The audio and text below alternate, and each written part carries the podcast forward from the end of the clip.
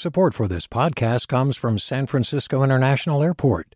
At SFO, you can discover award winning flavors and unique shops all before takeoff. Learn more about what's at SFO at flysfo.com. Hey there, this is Brittany Luce from NPR's It's Been a Minute.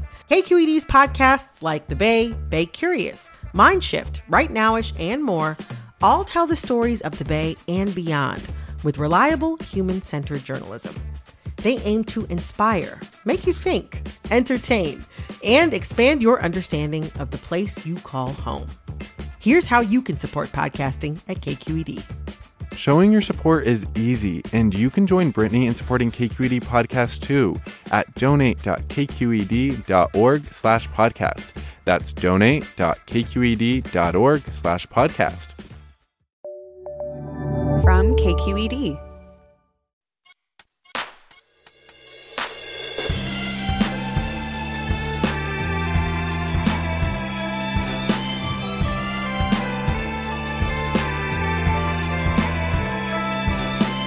From KQED in San Francisco, this is Forum. I'm Mina Kim. Air travel is one of the hardest sectors to make more environmentally friendly for a variety of reasons.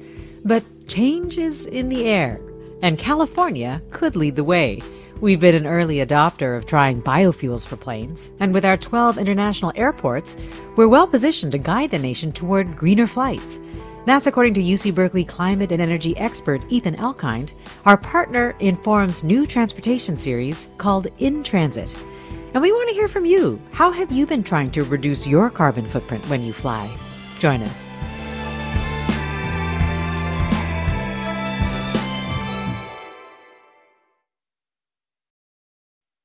Welcome to Forum. I'm Mina Kim. How can we make flying greener?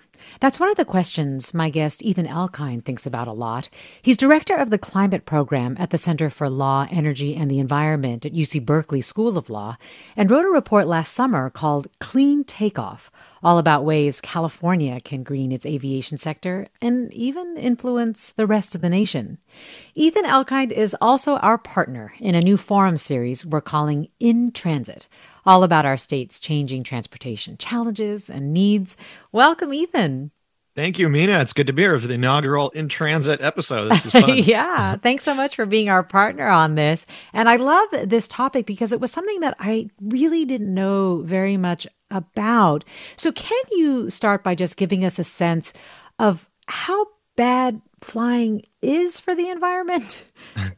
Yeah, absolutely. Well, it's both not too bad, but very bad. And, and the reason for that is that it's actually not a huge percentage of our global greenhouse gas emissions. So it's about 2.5% of our overall all carbon footprint globally. Although it's actually more than that because there are other emissions as well beyond the carbon pollution. So, for example, there's fine and ultrafine particulate matter, there's uh, NOx and SOx emissions, and also water vapor, which creates these contrails, those water vapor trails in the sky that we see during the day. And at at night in particular, that can lead to additional warming by trapping heat that would otherwise radiate out of the earth. So actually, those other emissions, those non-carbon emissions, actually have a much greater effect and compound uh, airline airplane emissions.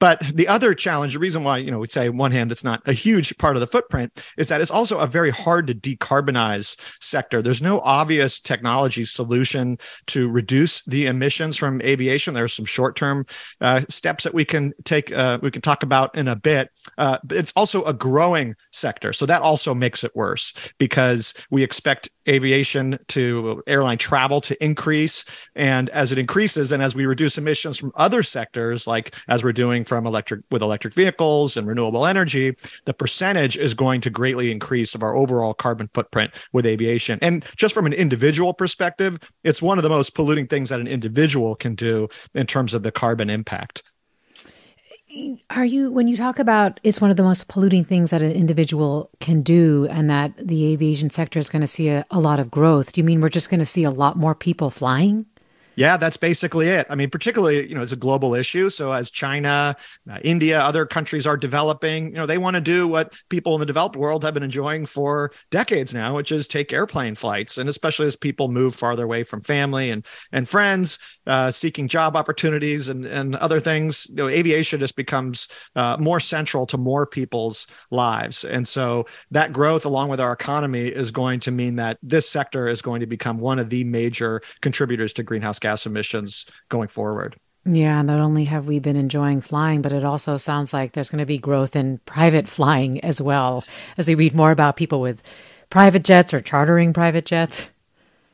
Yeah, absolutely. Private jet travel is increasing dramatically. There's different business models now where people can take fractional uh, ownership over private jets, so you don't necessarily have to be, you know, a, a big celebrity, Elon Musk, or uh, you know, someone like that to to take a private jet these days. So, uh, private jet flights have increased dramatically. They're, they're up actually seven percent since 2019 there but there were about three uh, over 3 million private jet flights last year alone. And it's actually pretty hard to get the data on uh, how much these private mm. uh, jets are emitting overall. But uh, but the overall carbon footprint takes into account both the commercial aviation sector and these private jets. And uh, and it is very polluting particularly when you only have a few people on these jets. If you live near an airport, are you also subject to like a blast of the pollution that these planes put out?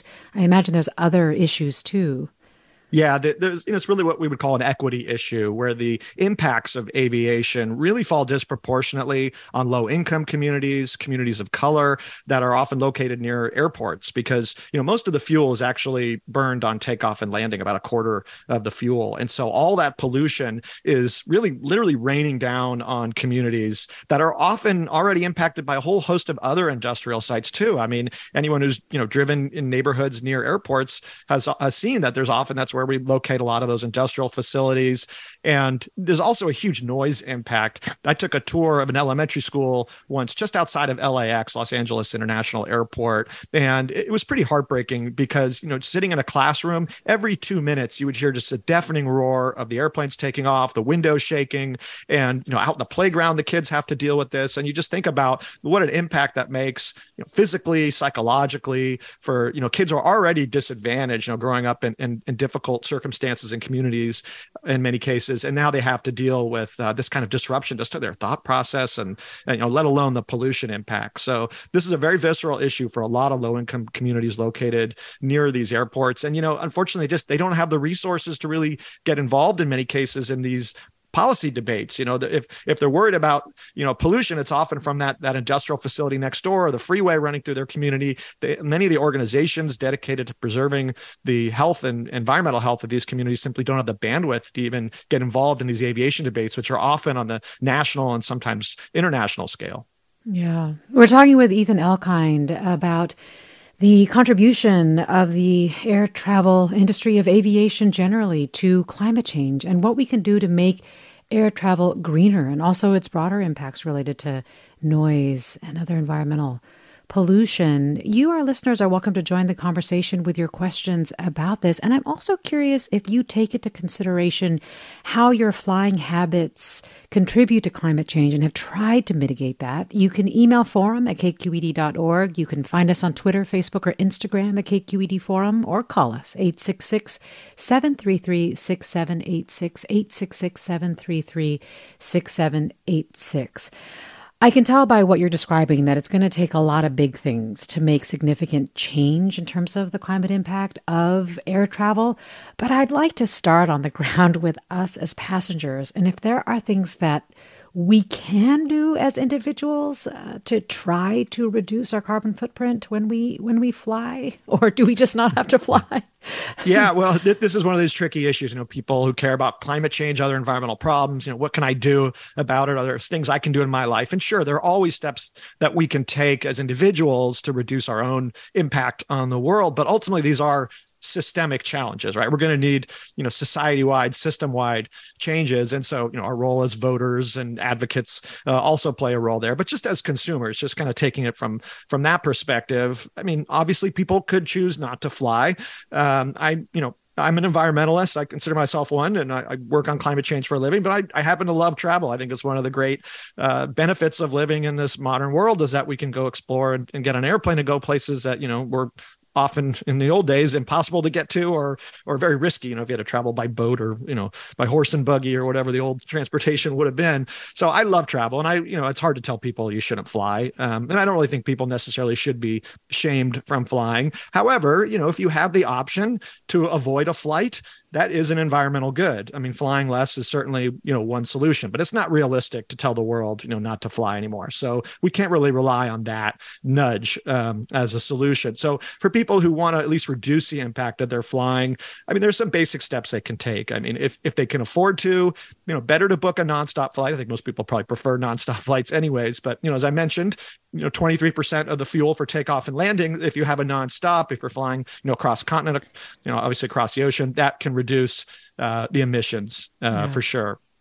And then there's a few other other things as well. I mean, people can purchase offsets, carbon offsets for their flights. They can also try to book on airlines that have a more fuel efficient uh, design, you know, more uh, efficient airframe. And there's some airlines, you know, you can kind of Google around to see which airlines and which types of uh, airplane models are, are more fuel efficient and, you know, not because flying first class essentially newer planes are more fuel efficient right than the older the big old yeah, planes. typically and, and and we're improving airframe design as well. So i think as more you know newer models roll out i think we'll see more more efficient airplanes as well. But yeah I just and i was also mentioning you know avoiding first class because that takes up a lot of space that uh, that you could fit more people in.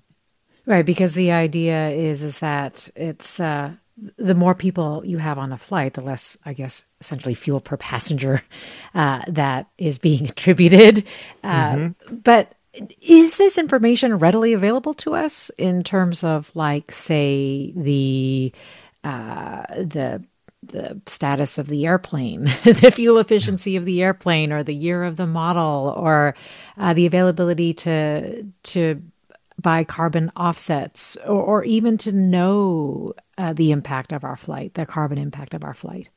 Yeah, no, Mina, this is a great question. I think there, you know, there's a lot more that could be done just in general to really sort of make more transparent to people the impacts of their decisions on a whole host of things, but including when we go to buy airplane tickets. Because you're absolutely right. I think for most people, they would have to know about these impacts in advance, take time to actively search out this information. We don't make it easy for people uh, to to access that information. Although there are some positive changes. So, for example, if you go to uh, book a flight on Google, now you'll see that they'll actually list the carbon uh, footprint of the different flight options. So if you care about that, you can actually see now, hey, you know, there's two flights that are basically comparable in price, and you know, one has a smaller carbon footprint. I'm going to go with that option. But I think there's a lot more we could be doing to really kind of nudge people, be more transparent. I mean, everything from you know the gas pump to the electricity we use, and certainly with aviation as well. And and these nudges, by the way, can make a difference. I did see one recent UC Davis study uh, where they they sort of had a control group of people who had those nudges on carbon footprint versus not, and, and people were willing to pay about twenty dollars more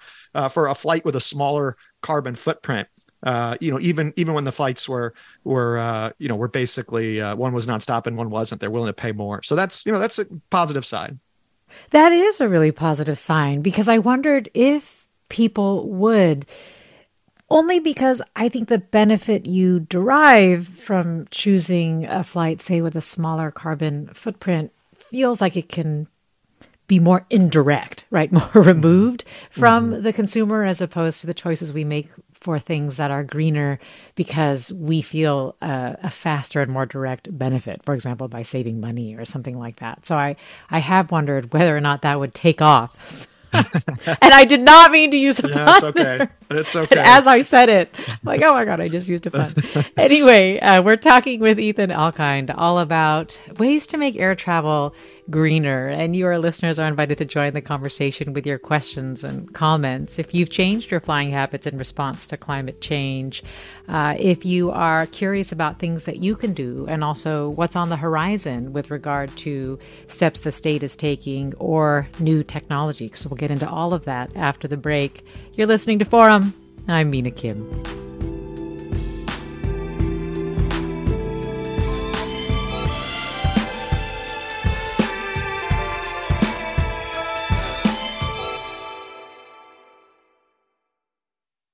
Support for Forum comes from San Francisco Opera. Set 10 years after a school shooting, the critically acclaimed opera Innocence takes us into a complex emotional journey where our understanding of innocence and guilt is constantly upended.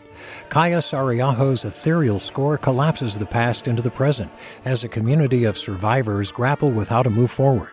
Don't miss the highly anticipated American premiere of Innocence, June 1st through 21st. Learn more at sfopera.com. We've all got those parts of our house where the internet just won't go. Well, if you had wall to wall Wi Fi from Xfinity, you could worry less about dead spots. Because with wall to wall Wi Fi from Xfinity, you get fast speeds, reliable connection in every room, and power for all of your devices, even when everyone's online. That's wall to wall Wi Fi only with Xfinity.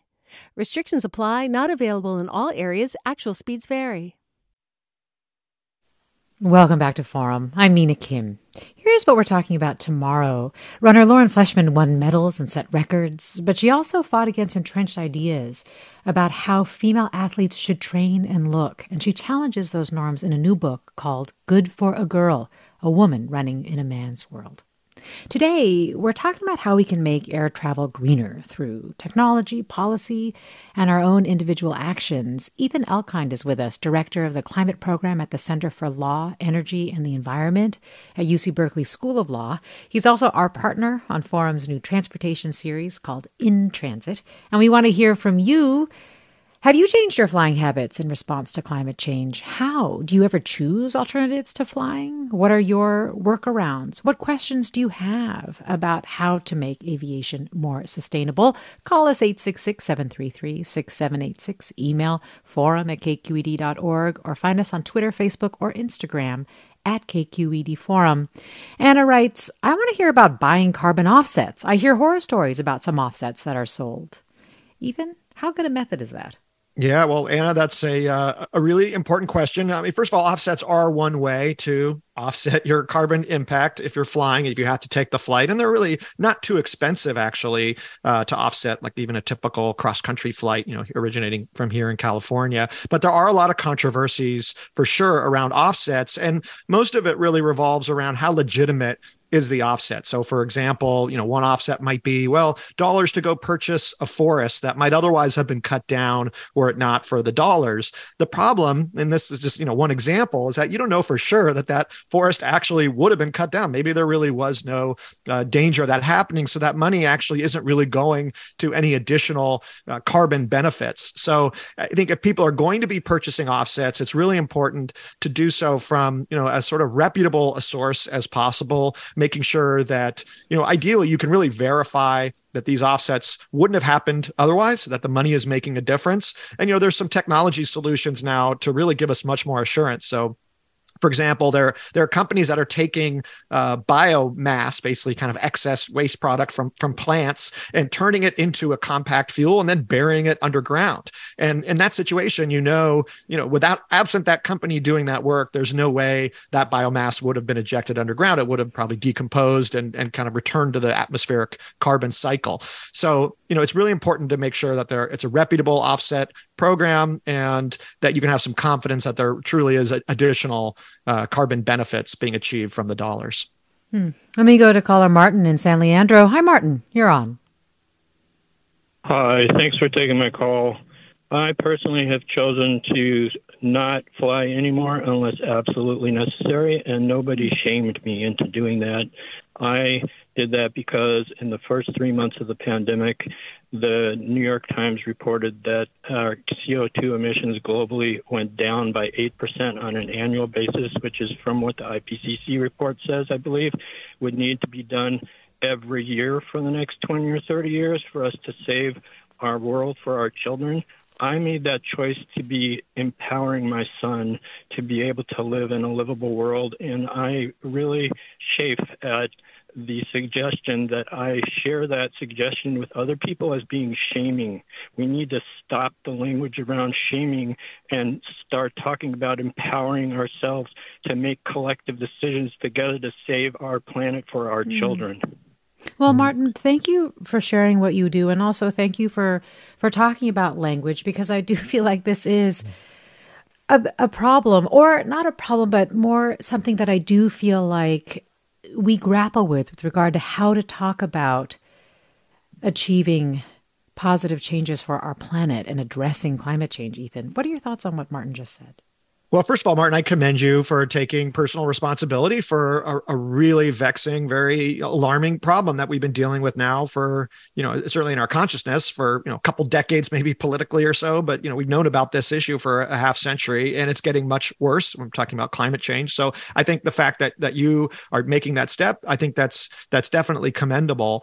I think you know part of the challenge is that we just simply don't have enough people in society who care that much about this problem, and that's just sort of an unfortunate fact. Now, maybe that can be changed if we with better sort of outreach and you know media coverage of the issue. But uh, the fact is, not everyone is going to care about their environmental footprint, and so relying on people taking kind of sort of personal responsibility and that becoming a cultural sort of thing that takes hold I, think that's re- there's only going to be a, a, limit to that. It's not that we shouldn't try for that. I mean, there's going to be no one single solution to this problem. So every little bit helps. But I think if we want to fully decarbonize the aviation sector, which is really what we need to do, it's going to take more than just relying on people's sort of personal actions. And we're going to need some systemic changes as well, some requirements, but um, yeah. and, and, mandates and, and regulatory approaches, not just relying on on the sort of cultural changes.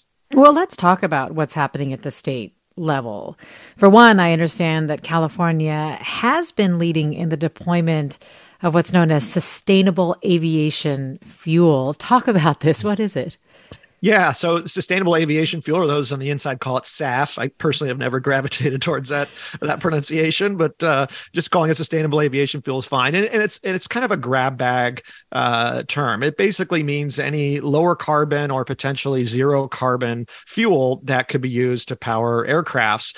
And you know, right now it's basically a, a mixing in biofuels with our conventional fossil jet fuel, and that's what we did actually in the early days of on-road transportation. You know, before electric vehicles took hold, you know, this was sort of our hope to reduce the carbon content of petroleum fuel a little bit by mixing in biofuels. So when I say biofuels, I mean taking things like used cooking oil, uh, certain crops like cover crops that hopefully aren't grown purposely for this purpose, but you know, sort of excess, you know, uh, agricultural crops or, or waste. Taking municipal solid waste is another example. And so those are the sort of the feedstocks of this biofuel that's then refined and blended into the jet fuel. So that's one kind of big category that the state right now is is leaning really heavily on because we don't have you know a, a full 100% zero emission fuel. Although there are some options out there which uh, I could talk about. So uh, I'll, I'll give uh, three more examples of, uh, of potential zero emission fuels beyond the biofuels. So the first, you know, everyone's familiar with battery electric vehicles. Well, unfortunately, batteries are just too heavy to power flights long distances. So I think in the best case scenario, and I'm I'm bullish on batteries, so you know I, I hope I'm wrong, but I think it's pretty obvious at this point, just in terms of the physics, that battery electrics uh, uh airplanes are really only going to be viable for short haul flights. There may be some hybrid versions where you could have batteries for takeoff and then relying on other fuels, but it's not going to be a long term solution, although it could help a little bit with near term uh, short haul flights. Then there's hydrogen which some people you know maybe familiar with like hydrogen fuel cell vehicles. And there's some question marks if that's going to work but hydrogen right now is produced mostly by fossil fuels but ideally it would be produced by surplus solar and wind energy and then could be converted into energy in the airplane uh, via a fuel cell on board. But there's a lot of questions around the infrastructure and whether this is really feasible but there's some startups working that direction. And then the last thing i'll mention the last potential fuel is what we would call a synthetic fuel or an e-fuel.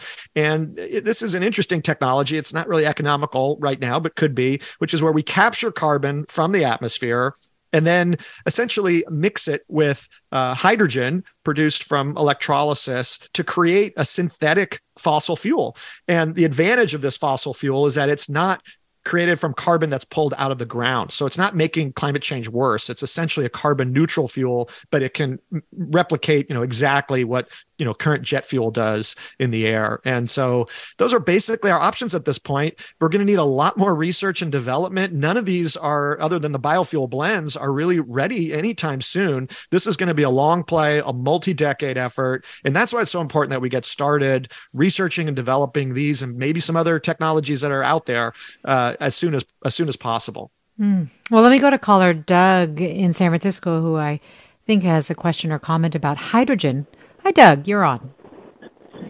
Hi there. Thanks for taking my call. Yeah, perfect segue. I'll actually do these in reverse. I thank you for your comment on the on the hydrogen front. I'm in this space and I've done a lot of research in, in into this, and I've seen some initial prototype spec drawings uh, that Boeing is working on a hydrogen. Um, it's not a fuel cell, but actually burning the hydrogen as a fuel in their engines, and it includes a, a cryogenic tank um, on the top of the of the plane. Uh, it's it's not very it's not a, a very sexy looking airplane, if you will. It's got this uh, this very bulbous bulbous uh, nose that you know uh, contains the hydrogen uh, you know tank. Um, but for from what I can tell, it's really the most like the most carbon uh, you know negative uh, option you know to produce hydrogen uh, from water through electrolysis via solar or or uh, or what have you, uh, renewable energy. Um, and my question to to your guest uh, is what what he thinks needs to be done. Like why why aren't there more incentives and push, uh, you know, to to kind of advance that technology. And I want to make a one quick comment before I pass it back to you. I used to be a traveling consultant with, uh, you know, a big, big four consulting firm. And during COVID, um, obviously everybody had to stop traveling. And then since travel restrictions have been lifted, all the big firms like PwC, McKinsey, Accenture, et cetera, have continued a very light travel uh, arrangement with their clients, pr- preferring to do things over Zoom, and the clients obviously prefer it. I, when I was doing that, I found it to be so over the top and wasteful. I didn't understand why we had to fly every single week to Chicago, Philadelphia, whatever. And I've just felt that it's been a it's been one of the many you know silver linings of the of the horrible pandemic is that you know a lot of business travel has um, you know, declined significantly and gone the, the Zoom the Zoom meeting route. So thanks thanks so much. Yeah, I'd love to hear your thoughts on the whole advancing hydrogen fuel thing in, in aeronautics. Thanks, D- Doug. Thanks, really appreciate that. Ethan. Yeah, well, Doug, you raised actually two really interesting points. So, I mean, first, just to take the last thing you mentioned, the business travel. I mean, that's a whole separate area of flight that I totally agree with you. I think that is one potential very positive outcome from COVID that businesses realize now the, the advantage of Zoom. And I've certainly seen that or heard that anecdotally from people, you know, salespeople who they used to have to go wine and dine someone just to get down to a 20 minute sales pitch at the end. Now they can just get right to the sales pitch and, you know, improve efficiency that way uh, and getting rid of those, you know, all hands on deck in person meetings for these global companies companies. So, you know, business travel is a whole separate thing. And I think some of our, our pricing strategies, you know, right now, the more you fly, the cheaper it gets to fly. You know, maybe we need to kind of rethink how uh, airlines are are pricing these uh, these plane trips for for business travelers in particular. But to get back to your question around hydrogen, first of all, thank you for pointing out that hydrogen also can just be combusted directly in the airplane. Yeah, I mean that's two kind of different models. One would be powering a fuel cell, one would be uh, combusting the hydrogen uh, directly. Uh, but your question was basically what can be done to boost it. And I think there's there's two things that and they both revolve around policy. So the first is that we need policymakers to be investing heavily in the research and development and deployment of hydrogen and airplanes. Uh, it's going to be a long time to get this going. There are some startups uh, that I've, I've chatted with a few of them, and they've got a long time horizon, but they're trying to get their sort of demonstration flights going. And the government can play a real strong role in supporting that. And I'd also just point out related to that, that, you know, we are really trying to boost hydrogen production in general in this country. So the Inflation Reduction Act, uh, which just passed last year, has a whole, and actually the infrastructure, bipartisan infrastructure law as well, has a whole host of incentives, dollars to boost hydrogen production. The key thing there really is going to be to ensure that it's truly zero emission hydrogen. It's not produced by fossil fuel, natural gas, right. produced by zero emission sources. And the second thing, just very quickly, is a strong policy signal, you know, from jurisdictions all over the world world that we are going to decarbonize aviation, that would send the signal to industry to invest in things like hydrogen because they know they have to meet a stringent target that's you know coming a few decades away, but sooner than than they'd probably like. Well, Karen writes, while we continue to do our part on an individual level, this shift to the individual seems to excuse corporations' outsized role in the problem, make the airlines update and green the aircrafts, pass legislation, and mandate structural changes. Ethan, you mentioned sustainable aviation fuel. And as I understand it, there are airlines that are mixing that in when they fly now. But how much are they doing this? And what are the barriers or challenges that they point to in terms of being able to do it more? Yeah, well, most of the airlines have actually signed on to sort of modest sustainable aviation fuel goals, and they are blending them in right now. So, United, for example, uh, Alaska Airlines, but it's right now just less than 0.1% of our total aviation fuel supply is from sustainable aviation fuel, you know, that, that biofuel that I was talking about. So, the mm-hmm. airlines have committed, but they've also, you know, tried to fight strong regulatory action. You know, they really want this to be all incentive based. They don't want, you know, they only want want the carrot, they don't want the stick. Um, and you know, there are some concerns that some of this is you know essentially a way for them to to sort of greenwash. You know, they can blend in a very small amount of biofuel, then they can sort of you know crow about it to their to their consumers but they are going to be critical partners in this there's no question. And the one thing i you know i can be sympathetic to the airlines about is that right now these biofuels sustainable aviation fuels are about two to five times the price of conventional jet fuel. So you know if we really want to see the airlines do more of this there has to be you know strong concerted policy action to bring down that price. I think there's a lot that could be done to bring it down. And then ultimately to create a level playing field where all the airlines have to com- you know have to compete equally for this uh, for this more sustainable fuel. I see. And I imagine using more of it would significantly drive up the cost, maybe, of a plane ticket. I- am wondering, though, how much authority the state has to require airlines to have certain percentages or to use low carbon fuel for their flights. Um, I, I guess I'm thinking about how they were able to use the auto industry and our population size and market share and so on to be able to demand these kinds of things. Is that a model for the way California could go with regard to airlines as well? Well, if you listen to the industry, California has zero authority to to require uh, any sort of uh, sustainable aviation fuel. We can only provide those carrots, no sticks allowed. Um, and you know your your point about the on road vehicle sector and how how much success we've had in California promoting zero emission vehicles is a really critical one. But unfortunately, there's a different legal environment uh, at play here. So when it comes to on road vehicles, California has a special carve out in the Clean Air Act to set more aggressive tailpipe standards standards on on conventional, you know, on-road vehicles. We don't have that carve out for aviation. There's there's strong, you know, federal laws on aviation governing the regulation of aviation. It's actually an issue that we're researching now at our at our center at UC Berkeley Law School to see just how much authority California might have to actually wield the stick, not just the carrot. And I think there are some interesting, innovative proposals out there. Uh, some of them are just going to have to be tested in court, but uh, we do have, for example, in the state, a low carbon fuel standard which mandates that fuel providers reduce the carbon content of their fuel by a certain percentage every year uh, out to 2030. And, and the California Air Resources Board, which is the agency responsible for this rule, is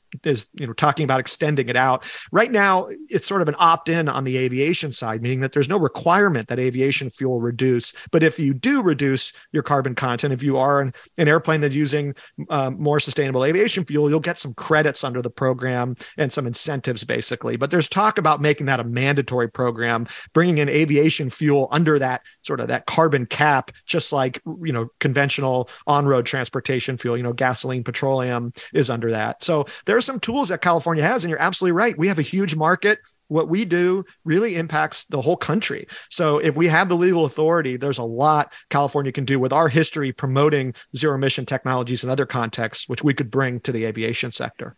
Hmm. Well, this listener tweets I often fly partway and take Amtrak for the remainder, especially westbound against the jet stream.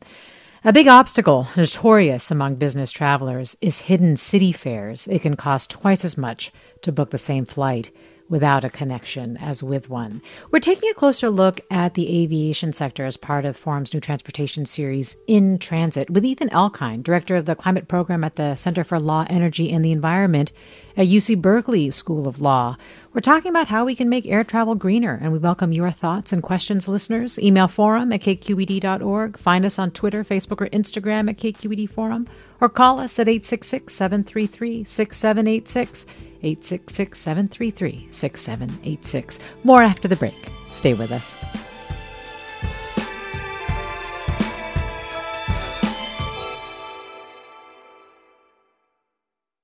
Support for Forum comes from San Francisco Opera. Set 10 years after a school shooting, the critically acclaimed opera Innocence takes us into a complex emotional journey where our understanding of innocence and guilt is constantly upended. Kaija Saariaho's ethereal score collapses the past into the present as a community of survivors grapple with how to move forward. Don't miss the highly anticipated American premiere of Innocence, June 1st through 21st. Learn more at sfopera.com.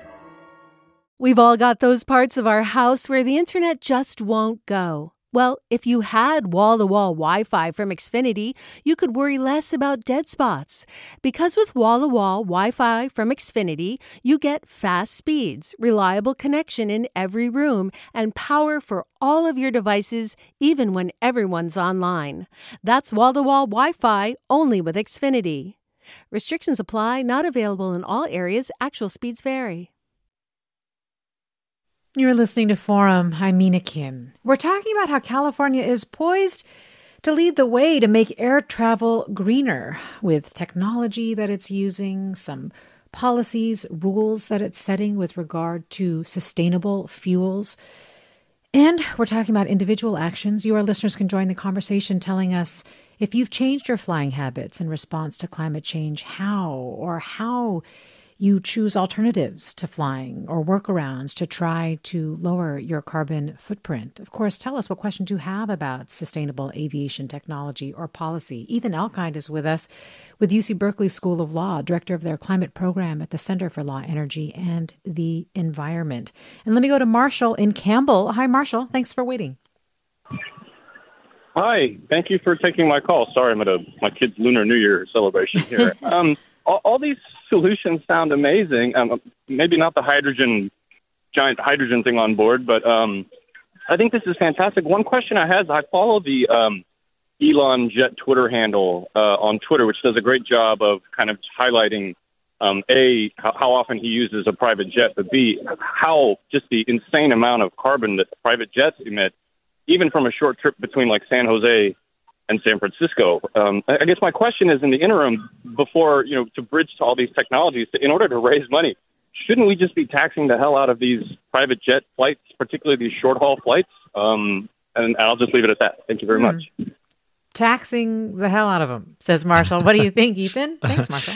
Well, Marshall, I think it's a great point. It seems like uh, it should be a political winner, right? But this is challenging to raise taxes on the wealthy. I mean, we've we saw this just with the Prop 30 debate here in California uh, last fall, where there was a proposal to raise taxes on people making over two million dollars a year to fund electric vehicle infrastructure that went down. I mean, ultimately, it's going to take the state. By the way, doesn't have. Necess- I don't think the state has a sovereignty to to tax uh, those kinds of flights. I think this would be a, a federal program, and I think it's it's going to be a hard thing to do, but it that would be a way potentially to discourage some of these private jet flights. Um, but at the same time, you know, we're talking about the the super wealthy. They they may not really care. But you're, you're absolutely right. This is a major problem. I mean, just in, in, I saw one stat, for example, that in 2016 the emissions from private jets were equivalent to the emissions from the entire country of Denmark. So they're you know they're five to 14 times more polluting per capita than commercial flights. So private jets are absolutely uh, you know a, a, big area of concern and problem when it comes to our emissions. And I think you know taxation might help at the margins, and it could raise money for uh, for research and development for clean technologies. That would be good, but that would have to be done, like I say, at the federal level. The the state and local governments are their hands are a bit tied in terms of how much they can levy taxes. I think they have some flexibility, but really not enough probably to to make a difference there. Mm. And why some nations, not ours, are considering even banning uh, private jets as yeah. well.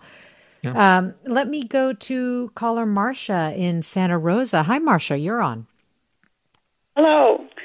Yeah, when you were talking about hydrogen, I was thinking about the Zeppelin and wondered if the fact that that one big crash happened means that they'll never look at that technology again, mm. and if it wasn't efficient in its own right.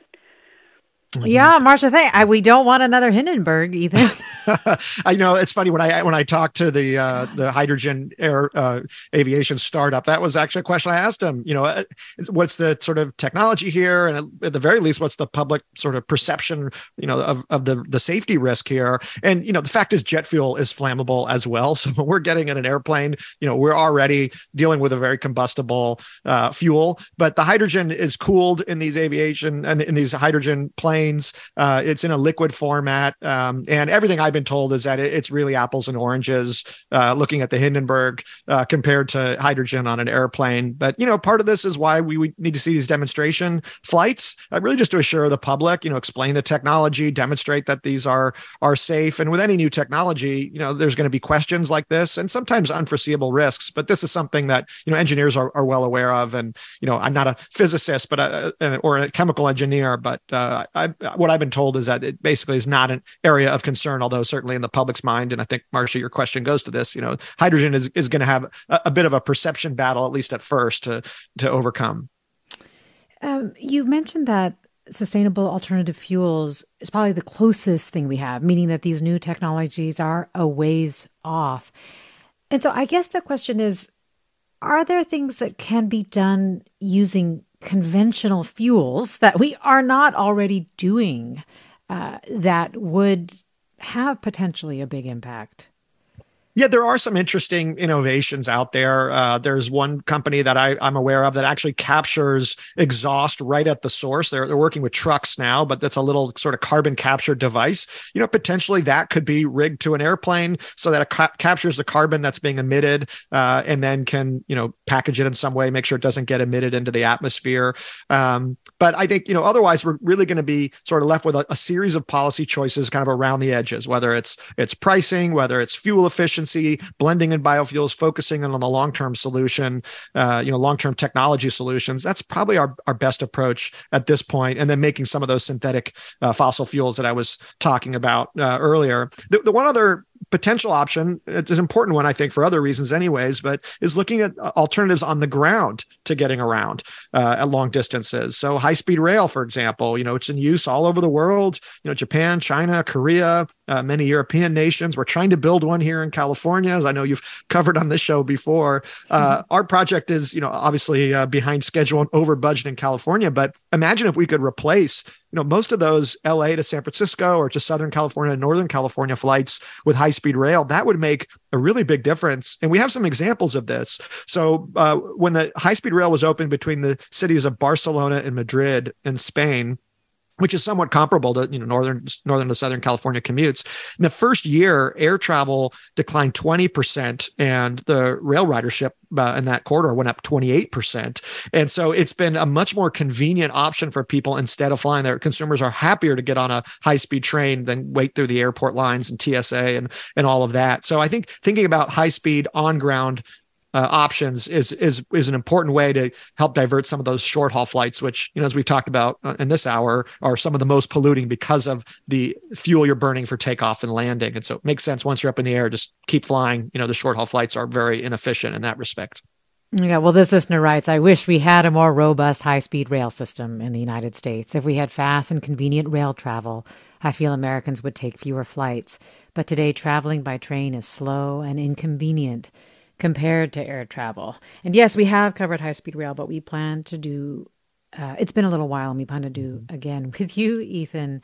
Um, there's something that you said that I was struck by earlier, which was about how it's hard to tax the wealthy and so on. And then you also talked about how not everybody flies, right? Mm-hmm.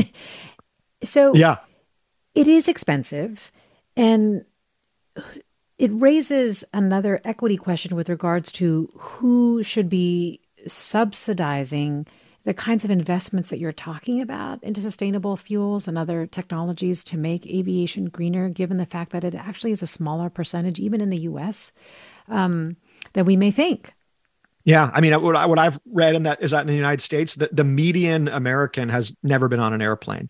So this is definitely, you know, an upper income issue or, or, caused issue. And globally, some estimates are that 1% of humans who fly are responsible for about half of all air travel emissions. So, you know, this it's something that takes money to fly and most people, you know, can't afford to do it certainly globally. And so there is this equity question of, you know, if you're going to tax society as a whole you know for some of the solutions to uh, like sustainable aviation fuels for example. Is it really fair to tax drivers who never get up in the airplane uh, to make those flights uh, you know cleaner and and reduce the pollution. And you know there's no real easy answer for this. I mean obviously we i think one response would be a more progressive tax code and making sure it's not lower income people paying for this that you know this is something that's more broad based and tied to to income. But of course you know the benefits unfortunately would come disproportionately to those lower un- income people who right now are otherwise experiencing disproportionate harm from aviation. So if we can solve this problem that wealthy people are creating the benefits will disproportionately accrue to those those who are low income. But I think this really gets to the question how we design the policies. You know, where are those tax dollars coming from? If we're if we're requiring low carbon fuel does that add cost to low income drivers? You know that's going to then subsidize research to benefit uh, you know the aviation industry which is more geared towards you know upper income people in general. Now of course you know some lower income people do fly so i don't want to cast too broad of a brush but absolutely i think these equity issues are, are really tricky for policymakers to work through and i think it does take careful policy design well, Caroline writes, we live by SFO. Is leaded gas used by planes? And if so, is that a problem in regards to exposing our children and ourselves to lead? If so, how can we pressure the airlines at SFO to use cleaner fuel? Mm-hmm. Yeah, I, I, have not seen lead listed as one of the the pollutants. I mean, I think I mentioned this up top, but it's really about fine and ultrafine particulate matter, uh, oxides of nitrogen, uh, uh sulfuric uh, uh, oxides, and and then the water vapor issue. Lead is not typically cited as uh, as one of the pollutants that people have to worry about when it comes to to aviation emissions. But this actually raises the the point, which is that you know under the Clean Air Act, these the pollutants I just mentioned are are regulated and states have to regulate them. So there is the potential that California could be more aggressive on our in state aviation sector in regulating these conventional air pollutants as a way to simultaneously reduce the the sort of the carbon co-pollutants that are emitted as well. So that's also an area that I think is going to need a little more exploration. And of course, you know, California has bad air quality. We made a lot of strides because of the Clean Air Act, but we've never been in what's so-called uh, attainment with uh, federal standards. We've always been in non-attainment, uh, and we have some of the most polluted air basins in the country. So we haven't had enough success, but you know, there's a potential to use a Clean Air Act to address some of those conventional pollutants. We're talking about how to make air travel greener with Ethan Elkind, director of the climate program at the Center for Law, Energy, and the Environment at UC Berkeley School of Law. And you are listening to Forum. I'm Mina Kim. Let me go to Ernest in Berkeley next. Hi, Ernest. You're on. Hi. How are you, dear? Well, what's on your mind? Well, um, I just, as a point of information, first, thank you for providing such a um, beautiful program today. I have started in June of 2021 an organization called the Jet Perfect Foundation, and our mission statement um, is to research and develop alternative energy for aviation and aerospace. Mm. And right now, we're looking at improving on energy density for batteries. Uh, Ethan, did you discuss that at all? Yeah, Ernest, I did uh, mention batteries as a potential solution for short haul flights. Um, but you know, given their weight, no one I've talked to seems to think these are really going to be a long-term solution. You know, barring some major breakthrough in battery chemistry and energy density to provide transoceanic or transcontinental flights. Short haul flights, if they are used broadly, batteries among them, if we have an electric fleet for short haul flights, how big of an impact can that make? How big of a dent? Uh, well, it, it, it, I haven't looked at the numbers sort of breaking out aviation emissions, you know, short haul versus long haul, but like in a state like California, you know, that's basically our most of our carbon footprint, you know, from in-state emissions because it's yeah. those those LA to, you know, again, Southern California to Northern. I don't want to be too centric about San Francisco or LA because we have Sacramento and San Diego, of course, and um, and Burbank, lots of airports. Um, but uh, the short haul flights are very polluting, and so uh, you know if batteries could replace some of those flights, and I I've talked to a, a pilot who flies an electric airplane. He flies out of Fresno, so I I think he can just about make it to the Bay Area from Fresno in an electric airplane today. And you know the hope is that in ten years that'll be routine and he can go farther than that. But he actually raved about the benefits of flying an electric airplane, very similar to how you know early adopters of electric vehicles were talking about how quiet the cars are and how fast they accelerate. He was describing the exact same thing with an electric airplane that the, the takeoff, the quietness, the smoothness was really impressive. So I, I think there is a role for battery electric planes, but it's just not going to be that long-term solution. It's not going to, you know, get you to Tokyo or Hong Kong or over over to Europe from California here. Well, Ron writes, I don't want to become an expert in airline emissions, so a carbon tax, please. your thoughts on Ron?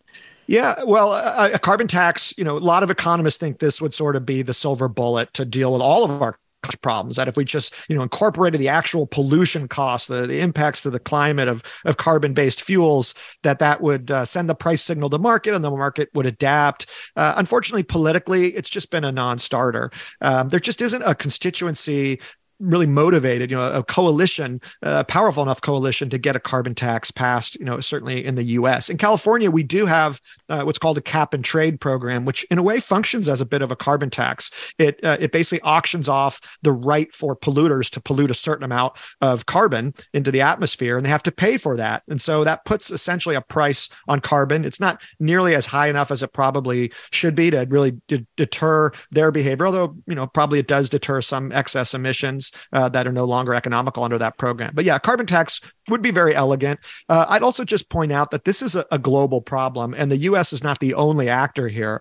So the European Union, for example, has been, I think, in some ways, much more progressive than the United States on trying to attack this problem. So they have a proposed sustainable aviation fuel mandate uh, that would require the aviation fuel supply to come to 2.5% of it to come from sustainable aviation fuel by 2025. That would increase to 5% by 2030. And I just note that Governor Newsom uh, issued an executive order last July requiring California to get to 20% sustainable aviation fuel by the year 2030. So even more aggressive than the EU we'll see how we get there in California. But the EU is one one entity. Then we also have the International Civil Aviation Organization, or abbreviated as ICAO. It's a United Nations special agency, and they have a goal of net zero uh, carbon emissions for the sector by by 2050. So you know there is some international action here, but it really is a situation where California, you know, if we if the shackles were off of us legally, and you know we'll see what wiggle room we have, we could really do a lot to push the whole world towards a more sustainable aviation sector. Hmm.